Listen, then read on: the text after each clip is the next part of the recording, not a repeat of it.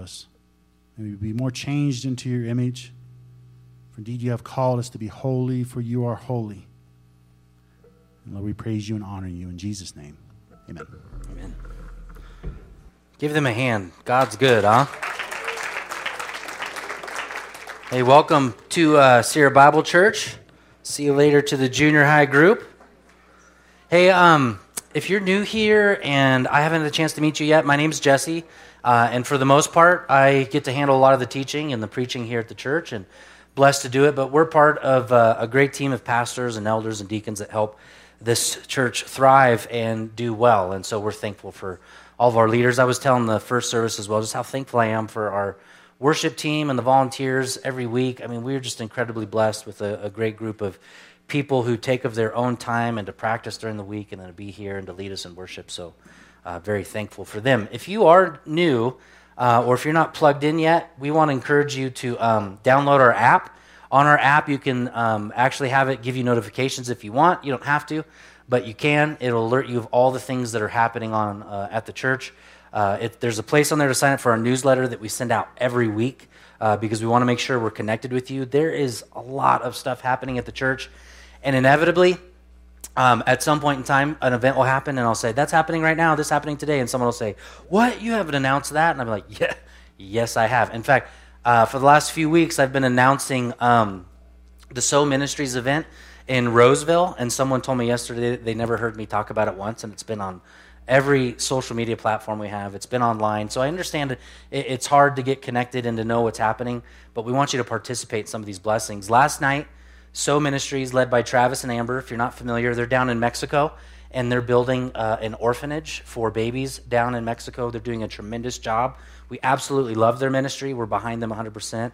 And I was down there in Roseville pretty late last night for the event, and uh, I texted him this morning and asked him, hey, how did you guys do at the uh, the fundraiser? They met their goal. They raised seventy five thousand dollars last night. So that's pretty incredible. Um, and then uh, on the app, there's an opportunity uh, to give uh, there. That's online there. There's boxes in the back. It lets you, since we're church family, this is just a quick church family conversation with you. Something really interesting has happened over the last 18 months in our church. Uh, some of our older folks who uh, who are, are typically uh, maybe a little bit more have what we would call expendable income. They've moved out of California because California.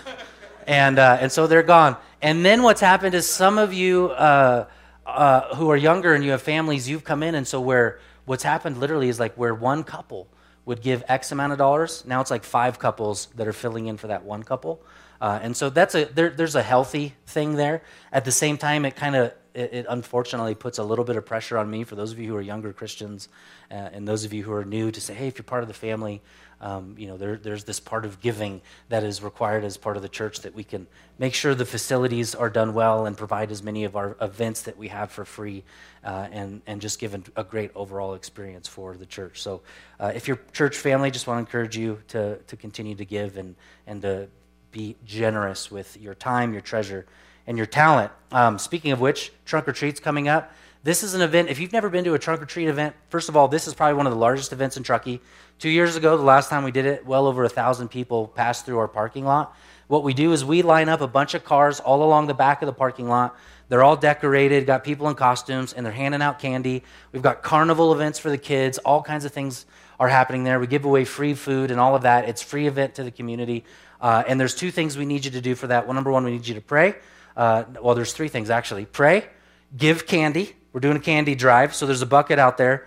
Bring candy and uh, volunteer.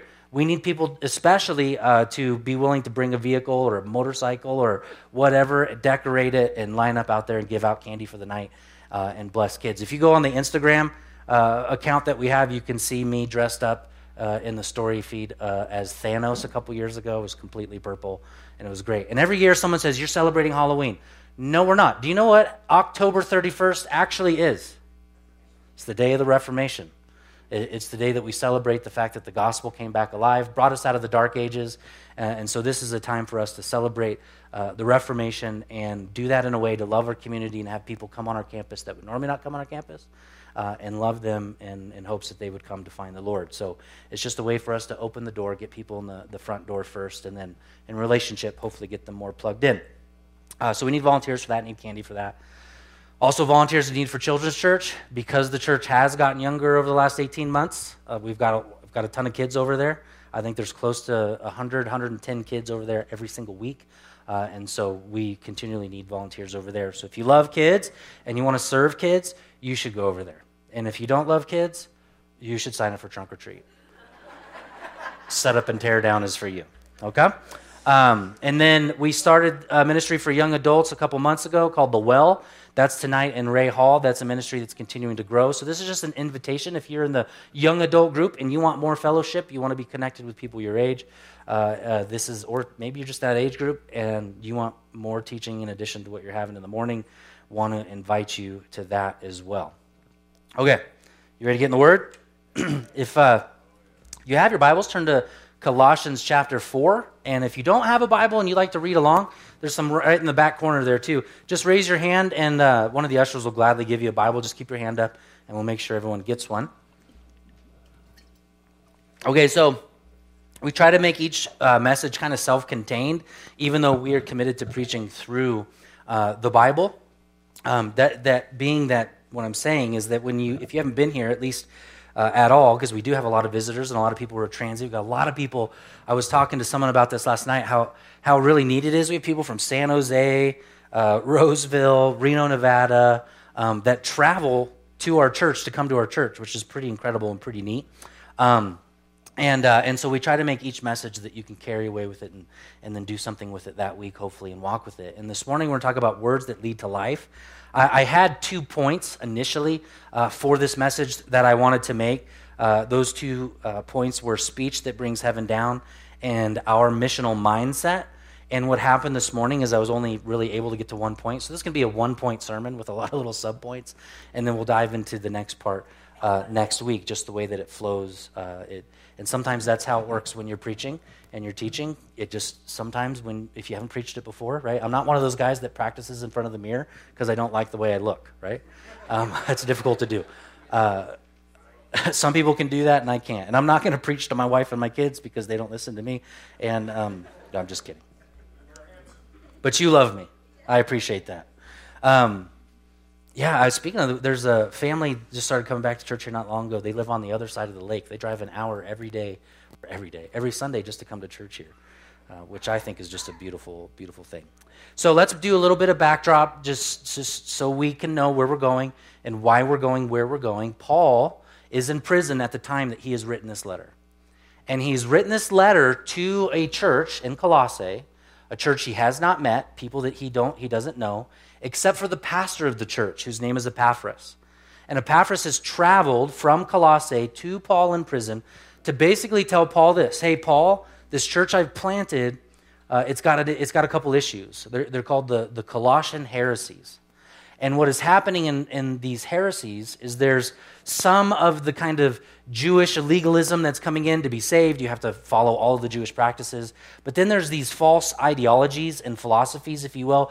The culture has kind of crept into the church. Uh, our staff is actually pretty fired up right now about the American church and the state of the American church. I mean, we, we are just seeing and witnessing almost on a, a weekly basis churches in America that are compromising the gospel because of the culture, compromising the word of God because of the culture. Uh, in fact, there was a church this week, a gentleman came to us from the broader lake area to kind of make it generic and not throw anyone under the bus in case I'm misinterpreting what was stated, but a, a member of the church came in and just needed some counseling and how to uh, what to do within his church that he is at because his pastor just recently made a proclamation that he no longer believes in the inerrancy and the infallibility of Scripture. This is what happens when the culture begins to kind of creep into the church. Right? There are whole churches that literally are built on entertaining you. Uh, I think John MacArthur calls them junior high churches. It's just a, a dumbing down of the church, teaching you to be kind of like a child. I recently, actually, in some lectures from John MacArthur on good expository preaching, he, he was saying, We do adult church because we want to make adults out of our people, not children out of our people. Uh, and I think that's true. There's a time and a place to scream and to yell, and then there's a time to put away childish things and time to go deeper into the gospel and deeper into the Word of God. And this is why Paul is writing this letter to Colossians. You can't be tossed to and fro, if you will, by every wind and every doctrine. You can't allow the media to tell you what to believe. And right now, Christians are in this pressure cooker. I don't know how much you pay attention to the news. Hopefully, you don't because it's all garbage, all of it, everywhere. But the reality is that the news is now const- is starting to state that much of the issue, issues that we're dealing with and some of the things that are happening are because are because of Christians. It's going to be the Christian's fault. And so, what Paul is doing is he's trying to strengthen the backbone, backbone of the church, that the church will be what God called it to be in a culture and in a society that hates you. And so, the first thing that he's going to touch upon, if you remember in Colossians, the first two chapters, because of the Colossian heresy, because people were basically saying, you need more than the gospel. The gospel is much more complex. You need to add to the gospel. So Paul goes in the first few chapters and he just lays it out and says, let's get back to Christology. Let's get back to the centrality of Jesus Christ. Let's get back to the gospel. That, that the gospel is that you're a sinner and that Jesus came and he died for your sins and he rose from the grave to defeat death, to give you his righteousness and to take away your sin. Get back to the simplicity of the gospel, church. Quit allowing the culture to dictate what you do. Right? The church loses its luster when it begins to look like the rest of the world. It loses its sparkle, right? Because that you have whole churches that are trying to do it just like Hollywood, and the reality is, is Hollywood can do it better than you can. Right? It's going to look better, it's going to shine better, it's going to have better sound, it's going to have better lights, it's going to have better communicators, right? But when you come back to the simplicity of the church, it's not about all of the production, but it's about being placed under the gospel of Jesus, the centrality of Jesus. Get back to the centrality of Jesus. And, and Paul just keeps hammering this home that, that we would be focused on Christ and the centrality of Christ. And then in the second part of Colossians, where we're at now, he begins to say, now this is how these things practically play out. Now, this is on purpose, right? Because you don't work to get your Christianity, you don't work to get your salvation, you work because you're saved right? We, we don't do things to appease God from his wrath, but rather God's wrath has been appeased in the person of Jesus Christ. Now we do things, right? And last week, um, Brad uh, took uh, a passage for me uh, that was kind of a tough passage to deal with, right? Submission. So we, last week, that's, that's what the sermon was on. I don't know if you can watch it online if you haven't seen it, uh, but, but it, submission is a very, very, very popular term in our culture, yeah? And, and that's tough, but yet what we see is that there's great freedom in submission because Jesus himself submitted to God the Father on the cross. So it brought freedom. Now he's going to get into prayer. Words that lead to life. Now, part of the message that I intended to go towards was that prayer, prayer leads to life, and Paul's going to touch upon this here in a moment. We're going to read it together, but then he gets into the proclamation of the gospel, words, and how words matter. Before we read the text, I just want to put before you, I know it's small, but and I'm just going to paraphrase some of this because I'm very familiar with this passage because I use this passage in almost every premarital counseling uh, session I go through on communications from James chapter 3, uh, verses 1 and onward. So, James is a very practical book. Uh, it's a book that it's kind of it's kind of like wisdom literature in the New Testament. Uh, James chapter 3, he tells us, first of all, this is kind of one of those fun things here. Hey, many of you shouldn't become teachers, which is what I'm doing right now because the teacher is going to incur stricter judgment, not only before God's people as he should, but, but also before God himself. Because what you say, what comes out of your mouth, matters. He goes on and actually talks about the tongue and, and speaking. And I don't know how you do in your speech. Like uh, even, even this morning, how good of a job you did with your mouth. But the, the passage goes on and says about the tongue, about speech, that man has actually been able to tame every animal large ones, small ones, ones of the sea. He mentions all kinds of different animals, which I think is interesting because apparently at some point in time somebody trained a dolphin. Like in the old in the New Testament. Like that just trips me out. I don't know. I just think of like that being like a new world kind of 1900s thing, you know? But somehow, some way, you know, there's these animals that were trained, camels and all of that. And he says, but nobody can tame the tongue. And what's interesting is he, he, he, he correlates the tongue with a wild beasts, with wild beasts. And he says the reality is, is no one's actually ever tamed this tongue. The tongue is a, a fire that is set by the world of hell. It can do great amount of destruction. He, he also likens it to the rudder of a ship, right? This very small piece of, of equipment on a, on a ship, and the ship is massive and large. And though this small piece is attached to this ship, this small piece is able to dictate the whole course of where the ship goes. And likewise, your mouth is able to dictate the course of your life right? What James is actually correlating to some degree or another is he's saying the success of your life can actually be attached to the kind of person you are with your mouth. The success of your marriage can actually be tied to some degree with how good you are with speech in your marriage or with children or any other relationship. Your, your mouth and your words, they matter, and no one can tame this unruly beast. He goes on and says it boasts of great things. With this mouth, with this tongue, it says we actually proclaim the goodness of God, we worship, and with that same tongue, we also curse men who are made in the image of God. Right? How many of you this morning maybe said a few words you shouldn't have said, and then you sat in the seat you just sat in and you sang? How many times have you you sang at church only to get on Glenshire Drive and yell at the guy who's going 35? We're all guilty of it. And he says this is, you know, good water and bad water coming out of the same stream. It shouldn't be so, but this is the case. Now, Jesus goes further into this idea of, of the mouth, right? So James is only building off of what he's heard from Jesus, as any of the good writers of the New Testament uh, have done or should do. And, and, and Jesus actually says it this way to the Pharisees. He says, he says to them in Matthew 12 34, you speak good. How do you speak good, he says, when you are evil? For out of the abundance of the heart, mouth, the mouth speaks. So the heart is an indicator. Uh, uh, rather, I'm sorry, the mouth is an indicator of what's in the heart. Your speech proves what's inside of you. It's a way for you to just kind of recognize where your relationship with God is and how that relationship is going. There's these kind of words that come out of our mouth that are bad words. I don't mean just cussing or cursing, but, but rather the, the kind of deceit, vanity, flattery, foolishness, madness, boasting, false teaching, hatred, carelessness, gossip, or having too many words. Right? As a preacher, it's hard for me to, to read Proverbs 17:28, but it's not so hard for me to use Proverbs 17:28 to my children. Do you know what the verse is? Even a fool, when he shuts his mouth, is considered wise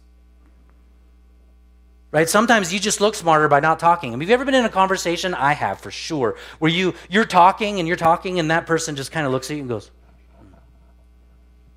and you kind of think i think he knows something i don't know. You, you, know one of the things that you can realize uh, you can play with i like psychology and those kind of things they're kind of fun but you can practice this is uh, find out with your friends or with your spouse who is the most uncomfortable with silence right? Uncomfortable silence. Right? You, you know what I'm talking about? When you're having a conversation and then all of a sudden there's a lull in the conversation, just don't say anything. See who speaks first. You can do that with a group of people, and you'll find out right away who's the most awkward with awkward silence. If I just stood here and didn't say anything for a while, you'd start to feel weird. Should I try it? Right? And, and, and so, what the Bible teaches in regards to words and languages is that it reveals what's in your heart, and you can actually sin less by saying less, is what he's saying. And then there's these gracious words that are in the Bible. These things are all within Scripture confession of Christ, confession of sin, encouragement, edification, praise, singing, thankfulness, talks of God, words of love for your neighbor. Okay, so all of that is just some, some backdrop knowledge for us this morning to understand that what comes out of the mouth is very, very important. And now Paul is going to touch upon how important using our words in prayer are. So if you have the ability this morning, would you please stand with me as we position our bodies and our hearts to hear from the Word of God?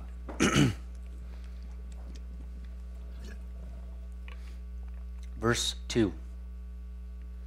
Continue steadfast in prayer, being watchful in it with thanksgiving. At the same time, pray also for us that God may open to us a door for the word, to declare the mystery of Christ, on account of which I am in prison, that I may make it clear which is how I ought to speak. Walk in wisdom towards outsiders, making the best use of the time. Let your speech always be gracious and seasoned with salt, so that you may know how to how you ought to answer each person. So Lord, we ask that the words spoken this morning, Lord, ultimately, though they come from my mouth, that between my mouth to the hearer's ears, it would be you that speaks. Lord, we as people do not need the opinion of man, but we need the truth of God. And so I ask that you would give us that truth this morning, and you would be faithful and true as you have been week in and week out. In Jesus' name, the church said, Amen. You may be seated. Um, so, being marked by prayer, that's kind of the, the big idea that, that we as Christians, when we get into the practicality, because of the centrality of the gospel, that we would have, if you will, a communication between us and God, the Creator. There's kind of a, a sister verse to this, I think. It's, it's almost word to word, but adds a few extra words to it. It comes from Ephesians chapter 6, verse 18. And that instruction, Paul adds to the Ephesian church that we would be praying at all times in the Spirit with all prayer, supplication, and to that end we would keep alert with all perseverance, making supplication for the saints. The context that the verse kind of gives us, both in Colossians as well as Ephesians, if you, if you look, it tells us in chapter 4, verse 2, be watchful. And then in Ephesians 6, uh, 6.18, it, it tells us to keep alert. The context that's being used here is that of, of battle that we are in a kind of battle. And Christians would do well to understand that we do not live as Christians in a world of peace.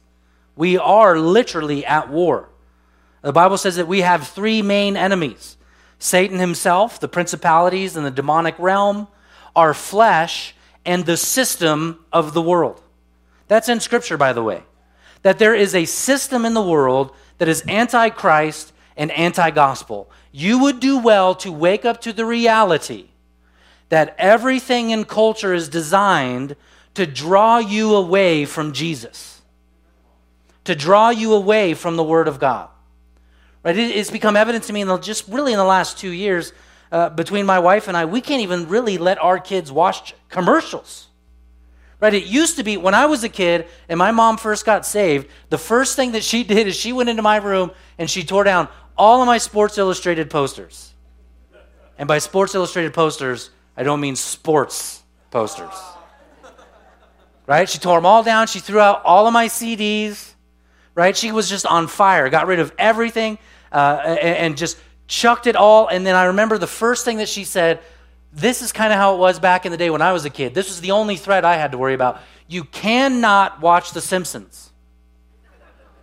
That was the thing. And, and when we talk about the system of the world, take note of any of your favorite TV shows. The Simpsons, as an example. The father is always depicted as an idiot. Always. And the younger generation is always seen as the cool, hip guy to follow. That is the world system to say take away strong, good male leadership and let's just teach the cult. Like, why does that exist? It's not just because it sells money, it's because behind it is a satanic realm that is trying to destroy you.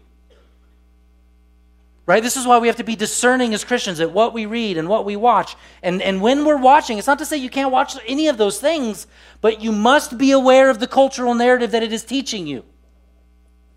You have to be aware. If you just sit there and absorb it, you're going to be a victim of it. Paul's writing this letter specifically for this reason. He's saying you've got to pray, and the reason you've got to pray is because you're at war. And if you're not praying because you are at war, you're going to be defeated, you're going to be weak, you're going to be frail, and the world is going to kick your butt. That's what he's saying. Keep watchful, be alert, be offensive by praying. In fact, Luke, in Luke, where Jesus is speaking of prayer, he tells a parable that essentially says that we should be praying so that we would not lose heart. Right? We live in a culture that right now, man, it is trying to batter and bruise people, tear you down. Everything is negative. Right? You remember the Lego movie, Everything is Awesome? Now it's like everything is not awesome. Everything is awful. Right? I mean, the first thing I saw when I pulled pulled up news in the morning, because I pull up my news in the morning to see kind of what's going on in the world, right? The supply chain. That's the big kind of thing right now. The supply chain is going to go down. You know all that does now is it's just like you better freak out. You better store up. You better you better go buy things.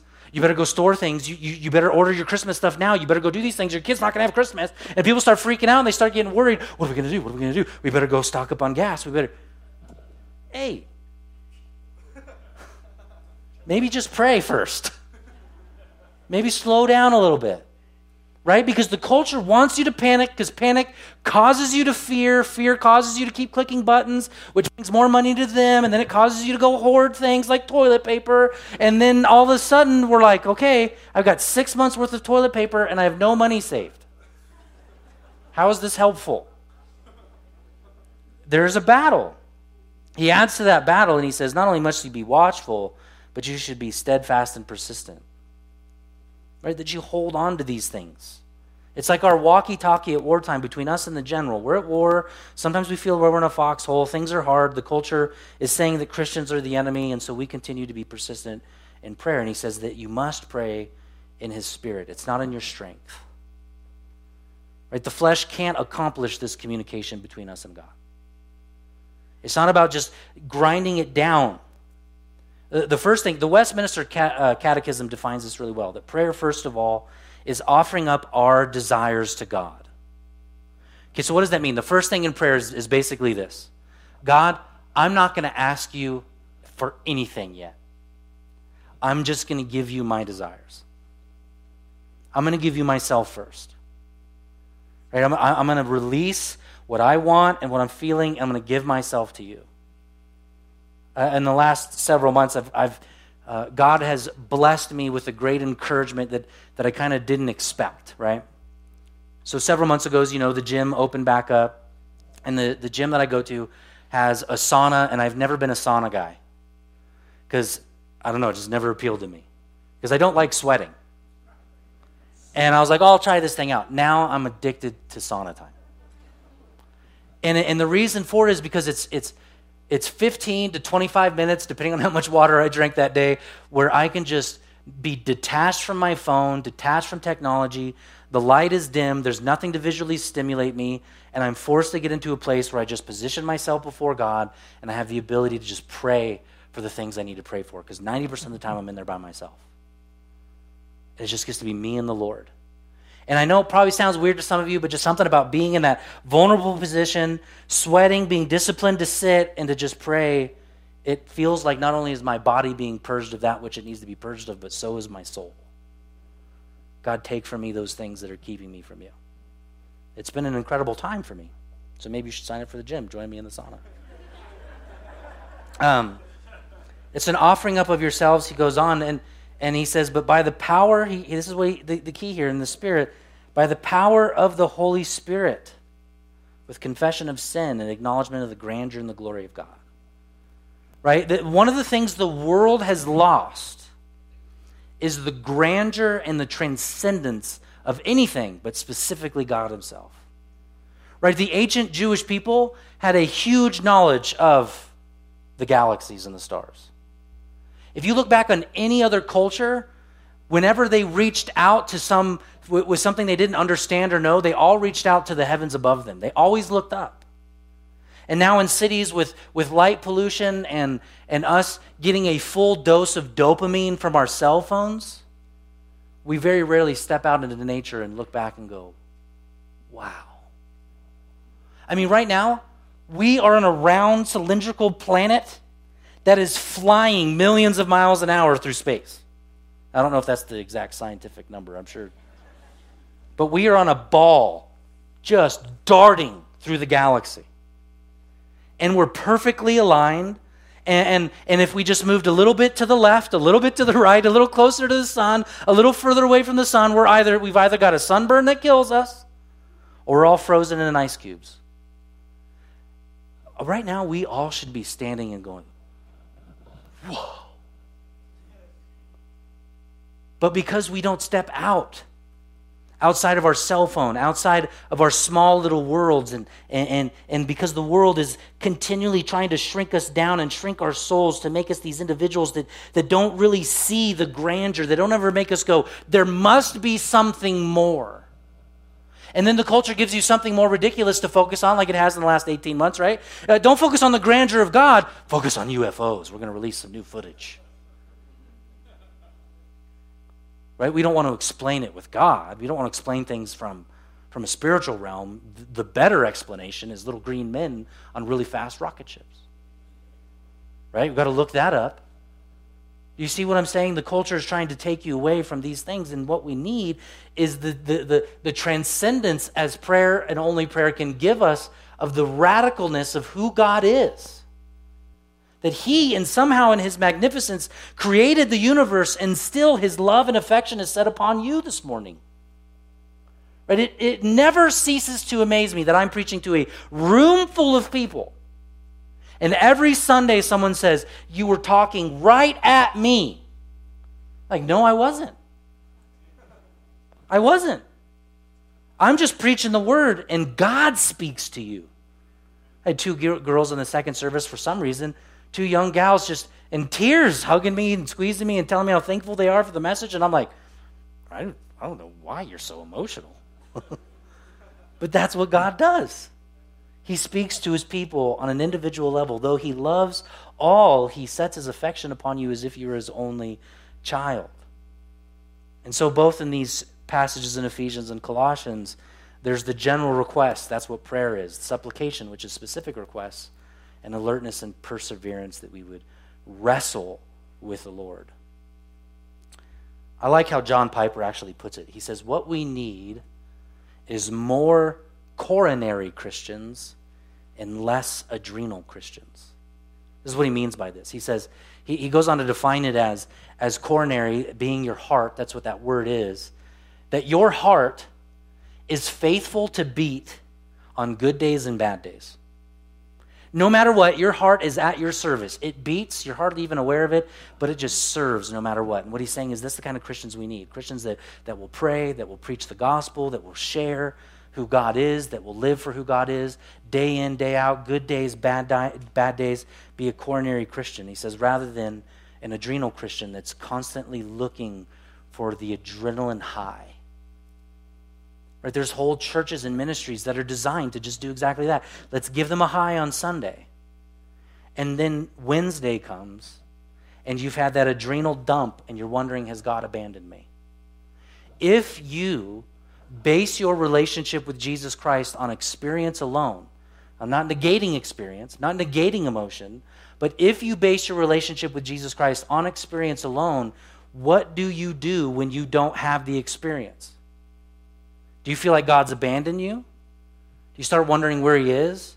Do you been, begin to get into a contractual relationship with Jesus where, well, I must, I must be doing something wrong, so I better start doing some right things. And if I do the right things, I better start serving, and then things will get right. There, there's a, it's funny how, how just God works. Like the Holy Spirit is out there doing stuff in people all the time.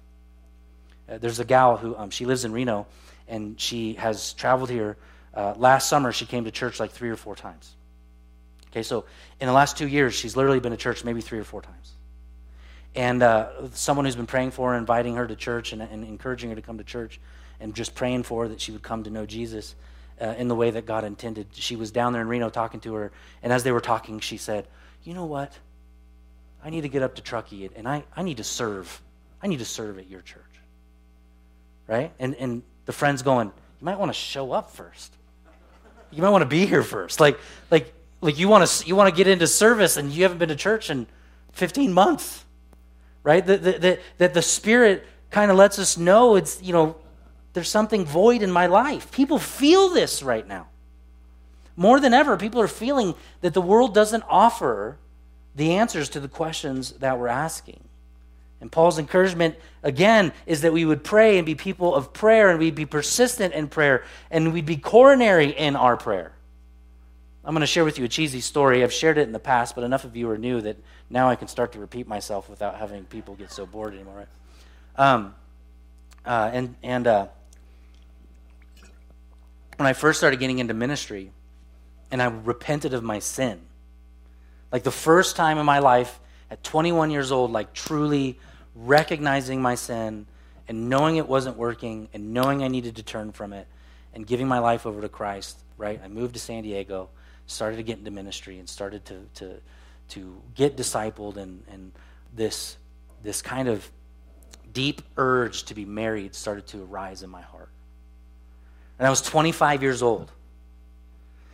Well, I was 21 to 25. It took me four years before finding, you know, my wife, before, or I should say, before God revealed who my wife was. And uh, for four years, I was praying, and, and I would pray all the time, you know, just. And at that time, I remember thinking, it's taking so long. I don't know if you've ever played this game with yourself before, but like I'm 43 years old, and, and, and what I would go, if I could go back in time, what would I tell my 25 year old self? I'd definitely be like, dude, you're not ready. But at the time, I felt so ready, right? I mean, we were, my wife and I were so, so ready to get married. We decided to get married on, the, on December 27th, two days after Christmas. I just want to share that with you because it shows you how dumb we were.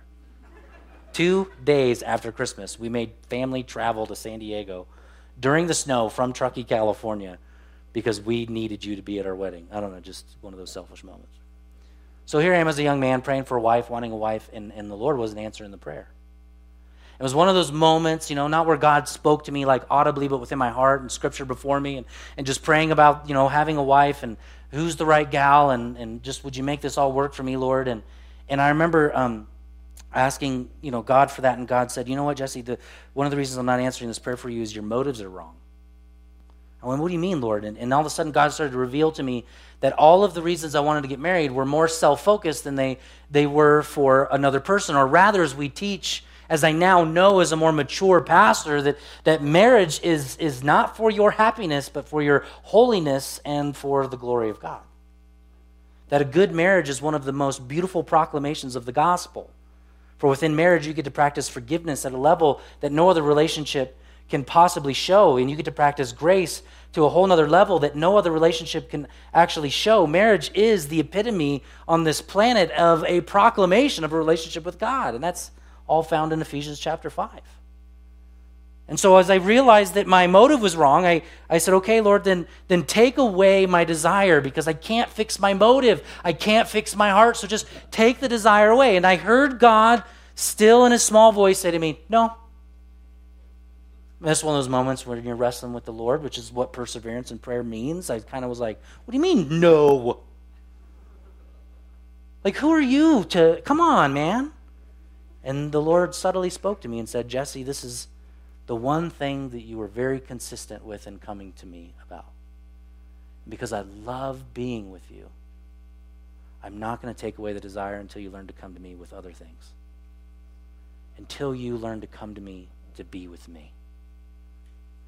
You, do you know that God can and will, not saying this is some kind of weird biblical truth, but He can and will hold back desires from you because He knows that you'll be in His presence and you'll pray for it. He wants you. God is more concerned about having you in His presence than giving you stuff, whatever that stuff may be. And that's what God was sharing with me. I know you feel like your desire is not being met, but ultimately, down deep, your deepest desire is being met because you're in my presence. You're with me. Right? And so Paul's encouraging we'd be these kind of alert, persevering Christians that hold fast to the gospel, hold fast to Jesus, and that we would be men and women of prayer. And then Paul ups the level of prayer for us in chapter 4, verses 3 through 4. Take a look at what he says here. At the same time, right, in addition to steadfast prayer and being watchful, and oh, by the way, I didn't mention it, but he uses the word thanksgiving again. It's the fifth time now in four chapters Paul has used the word to be thankful. And just to add to this again, as we've preached it in several times over the last few weeks, sometimes to just raise our happiness, we must practice gratitude. To say thank you to God for all that He has given us. And then he adds verse 3 look at, at the same time, pray for us. Paul's saying, pray for us. It, it kind of has a twofold meaning, right? Number one, it means you should have a heart to pray for the person next to you. You should be praying for the church. Uh, it was as and there's all kinds of different ways to pray. You know that, right? Because people ask the question, well, when I pray, how should I pray? You know, that's one of the questions the disciples actually asked. Jesus, teach us to pray. And the reality is that in Scripture, according uh, to this line I have here for you, uh, before you up on the screen, prayer in every form is appropriate. Scriptural precept and allowance suggest that we can pray publicly, privately, loud cries, soft whispers, silently, deliberately, planned, spontaneously, sitting, standing, kneeling, lying down, at home, in church, while working, traveling, with hands folded or raised, with eyes open or closed, with head bowed or erect. As Paul would say, pray at all times. Right? And we can do this in any kind of way. On your gut, on your back, just don't fall asleep. That's kind of the key, right? And, and the reality is, when we talk about prayer and praying, Paul says this He says, labor with me in prayer. He lets us know that prayer is work, it's not necessarily easy. It is like going to war. And I've, I've realized that, that one of the reasons prayer is so laborious is as sinful creatures, it's really uncomfortable to be sitting in the presence of an unsinful, clean, and perfect holy God. It's Genesis 1 kind of stuff, Genesis 3 kind of stuff. We feel our nakedness before the Lord. Prayer makes us feel vulnerable. But what we need as Christians to strengthen the heart is to be vulnerable for the Lord because any shadow of not feeling vulnerable is just that it's a shadow, it's fake. There's no such thing as being strong. You know that, don't you? Just be tough, man. There's no such thing as being tough. You are made of clay. Literally, you're made of dirt. And God breathed into you. And you are frail and you are weak. And when we pray, we're confessing that dependence on God. And when we pray for one another, we're confessing that the church needs God's intervention in the church's life. But there's a second aspect of this. The first aspect is to pray for each other, which it would be my prayer. One of my hopes would be would be like after the service when, when you're talking with somebody, instead of saying, How are you doing? you ask, How can I pray for you? And then you don't do what most people do, which is, Okay, I'll do that. And then you leave, and then you look at your phone and you forget. But rather just to stop, put your hands on that person, and pray right away. Like Sunday morning should be a moment in which we strengthen the congregation by praying for the congregation. Because again, in a few moments, we're going to step out into the battlefield. Right now, this is the oasis. This is a small glimpse of heaven. You know that, right? Now, that's not to say it's going to be Jesse in heaven preaching all the time. Right? It's not going to be that you're just going to be passively sitting in your seats listening. It's going to be far more active. But, but the reality of like minded children of God who have been blessed by the forgiveness of God, who are in the presence of God without sin, this is a picture of peace. And then we're going to go outside and we're, going to, we're all going to go to a place where there are people who don't think like you, who want to force their agenda on you, who want you to think differently than people think biblically. They, they're going to try to beat you up and tear you down. Therefore, we should be praying for the saints. But Paul's also saying, secondly, another thing pray for the preacher. Pray for the preacher. Pray that the preacher would be uncompromising in the truth. Pray that the preacher would be gospel centered. Right? There are churches all across America who are falling in to the same line of what I just mentioned earlier. They've, they've compromised the teaching, they've compromised the truth, they've compromised the gospel, they've added to it, or they've taken away from it. We're not that far behind Europe. Right? I've had people tell me, well, the church, you don't really believe the church is under attack, do you? I absolutely believe the church is under attack. I mean, I've been in the Basque country. I've been in Spain. I have visited Europe in that area. Do you know how many evangelical churches there are? Zero. 24,000 people in a small little area. Zero evangelical, Bible believing, gospel preaching Christians. It doesn't mean they don't exist, they do at a very small number. And you know what? The system of the world, we're not that far behind Europe. It's coming over to this way. Its ideologies, its philosophies, it's utter trash. you have to pray for the preacher. Right? You've got to pray for the preacher. And we, we know many of you travel from many distances simply because the book is open. The Bible is open. And Jesus is being preached without all of the other nonsense. Right? The last 18 months has been a purging of what is true and what isn't true. What are you going to do, Pastor Jesse? We're going to open the doors and we're going to preach the gospel. We're going to gather under the good news of Jesus Christ. And nothing is going to persuade us or change us from that ever again. Nothing. I mean, this last 18 months has convinced me more than ever how important the gathering of the saints is, how important the bride of Christ is. Church is important to Jesus. He died for the gathering of the saints. Hebrews tells us don't forsake the gathering of the saints so that we can encourage each other and we can pray for one another. You know, it's really hard to do the one another's without being amongst the one another's. It's kind of hard to do that. It's very, very difficult to do that. And so he tells us to pray for the saints, but I think he's also saying, Paul's saying, pray, pray for the preacher, pray that he wouldn't compromise. And my friends, some of you who travel from far, some of you who are visiting and you go to other churches, you know what some of the stuff's coming down from the pulpit. I'm just, I'm just going to say it kind of gently, but also firmly. You need to tell your pastor to repent of the, the cultural garbage that he may be preaching. Some of you may be in churches that you need to call up that guy and say, hey, man, can we sit down? Because I'm having an issue you're compromising. And it's happening everywhere. I mean, we, I had a conversation with a gal just last week, and she said that they are just struggling to find a solid church in Reno, Nevada that is going to be uncompromising with the truth of God. There's all kinds of other things being shared from the pulpit. Right? May we, may we every now and then touch upon little things we're wrestling with in culture, but may we never ever get off of the, the path that the only thing we need is the gospel of Jesus. And that our hearts would flow with gratitude for the saints and for our teachers and preachers that are dedicated to the gospel. Can I just share with you that you have a staff of pastors and elders right now that are violently committed to the Word of God?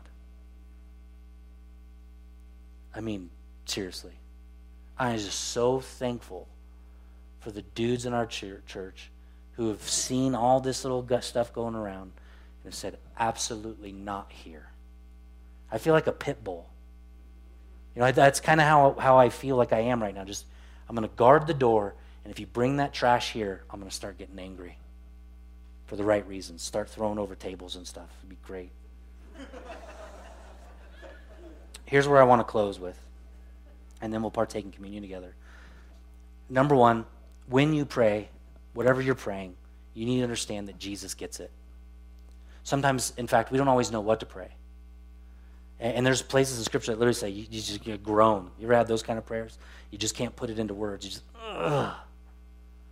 Right? He, he gets it. In fact, Hebrews 4.15 says, we don't have a high priest who's unable to sympathize with our weaknesses, but one who in every respect has been tempted as we are, yet without sin. And because of that, may we draw with confidence near to the throne of grace. What Hebrews tells us is he understands, and you should boldly come to the throne of Jesus. There should be absolutely nothing that keeps you from being in the presence of Jesus. If you see anything other than the welcoming arms of Jesus in prayer, you're thinking of the wrong kind of Jesus. Because his arms are open every time you come to him. No matter how sinful you may feel, how shameful you may feel, his arms are always open to his bride. So he gets it. And then number two, he loves it. The reason he wants us to pray is because he loves it. In fact, Proverbs 15 18 says that he detests in the sacrifice of the wicked. Did you catch that? He's saying you can offer up all the offerings you want, but if you're wicked, they don't mean a thing. But rather, he delights in the prayers of the upright. He delights in your prayers. In Revelations, it actually says that our prayers sit within golden bowls full of incense that rise up into his nostrils. Right? What does incense do? It makes the environment better. It, it makes the, the mood better. It, it, it, burns upward and it burns. It burns like within our hearts and it burns within his heart. So as we get ready to close and partake in communion together, may we be a church that is committed to praying and being in the presence of Jesus. Every Thursday night, every single Thursday night, we got a group of people who are next door singing, praising to God. It's our just night of worship, and I'm, I'm convinced that much of what we've experienced in the last 18 months positively has been because of those saints who have radically interceded on behalf of the leadership and the community and the church here. Like, utterly convinced that that is one of the key reasons our church has been able to thrive in a season that most churches are not thriving. And I believe many of the churches are not thriving because they have compromised the Word of God. It saddens me. And you, you, some of you might look at, man, he's really being judgy. I'm not being judgy, man. I'm, I'm calling us back to biblical Christianity, calling us back to the centrality of Christ. Why would you say these things, Jess? Because that's why Colossians was written. Don't let the cultural trash in the door of the church. Don't let it compromise what you believe. And pray that we as saints would be rooted in the gospel and rooted in the Word of God. Amen. Um, can I have my leaders come up?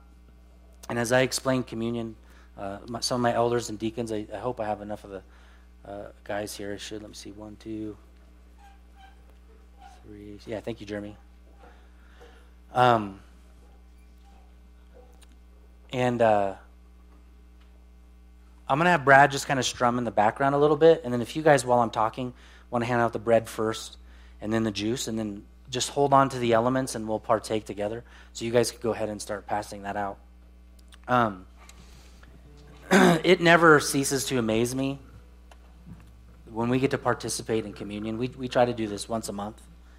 And what communion uh, is all about is, first of all, it's, it's, it's one of the two sacraments that we believe in in Protestant Christianity.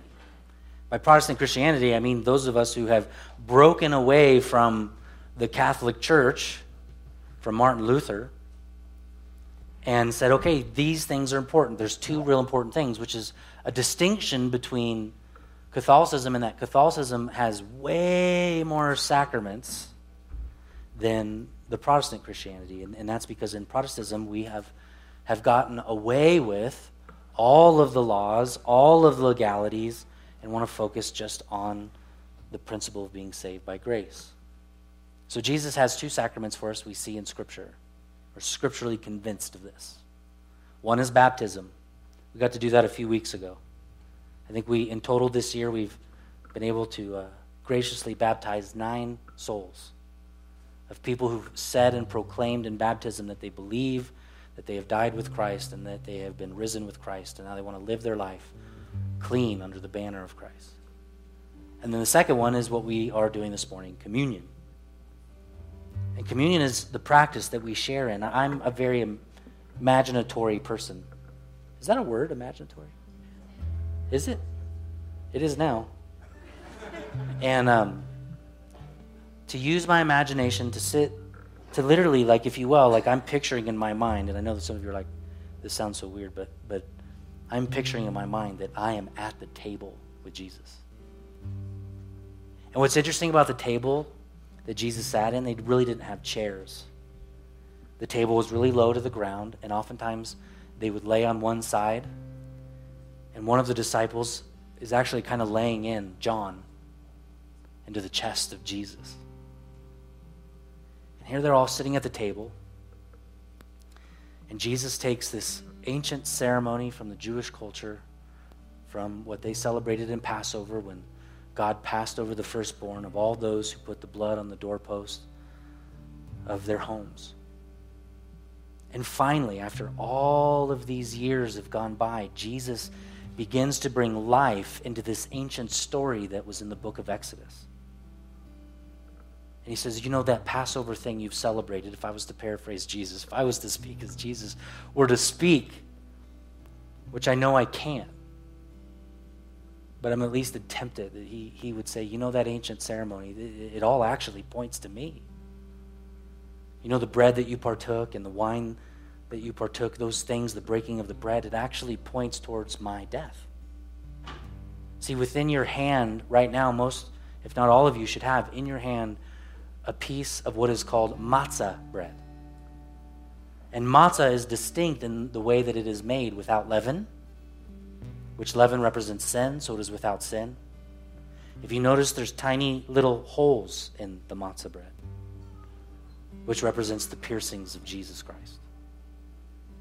And there is a kind of burning that occurs on matzah bread that looks like stripes, just like the stripes that were beaten into the back of Jesus. And Jesus says, Every time you partake of this particular bread, you do it in remembrance of my body being broken for you. The disciples had no idea what he was talking about. To them, they were saying, What is this? He wants us to eat of his body. What is he saying? And then he goes even further, if you can imagine, to the dismay of the disciples at the time, but trusting Jesus because, after all, they'd seen him walk on water and heal people.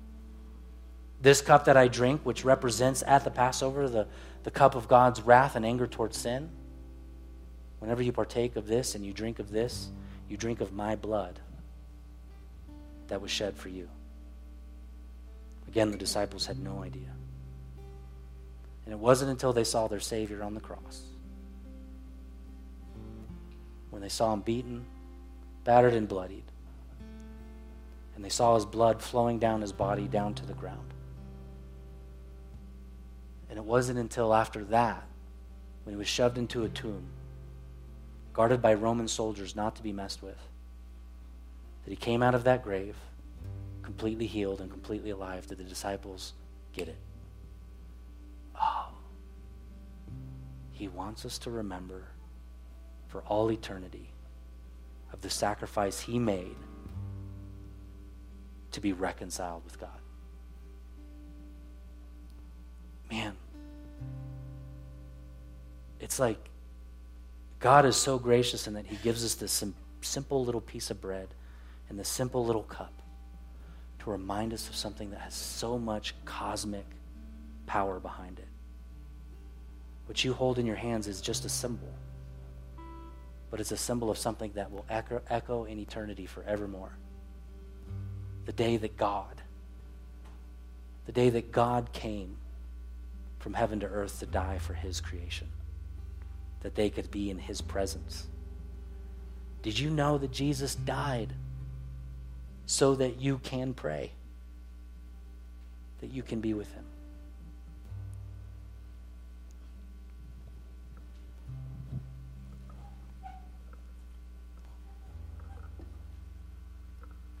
Would you do me a favor, you're able to this, this morning? Would you stand with me as we partake together?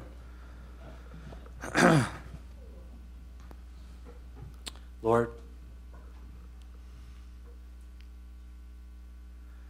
The first step of salvation is to admit that we need you and that we're desperate for you.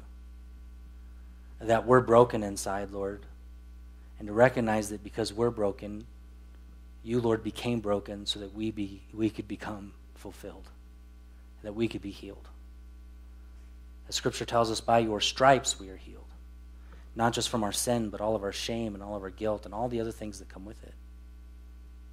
And Lord, so we celebrate the reality that you died on the cross for us so that we could be in right relationship with you, that we could pray to you, that we could walk with you, and that we could share the gospel to others about who you are. And so may we partake this morning, hearts filled with gratitude and thanksgiving. In Jesus' name, you may partake.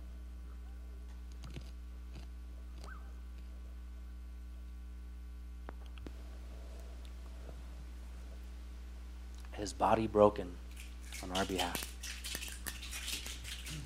I encourage you as we sing in the next few moments, would you pray for your church? As you sing, would you pray for your church? And would you pray for your pastors and leaders that they would be uncompromising to the gospel and the word of God? Would you do that? Yes. You just, I just keep going, I'll convince you. God bless you. Have a great week. Hey, friends, as we uh, sing this next song, a celebration song, we have been redeemed, you have been saved.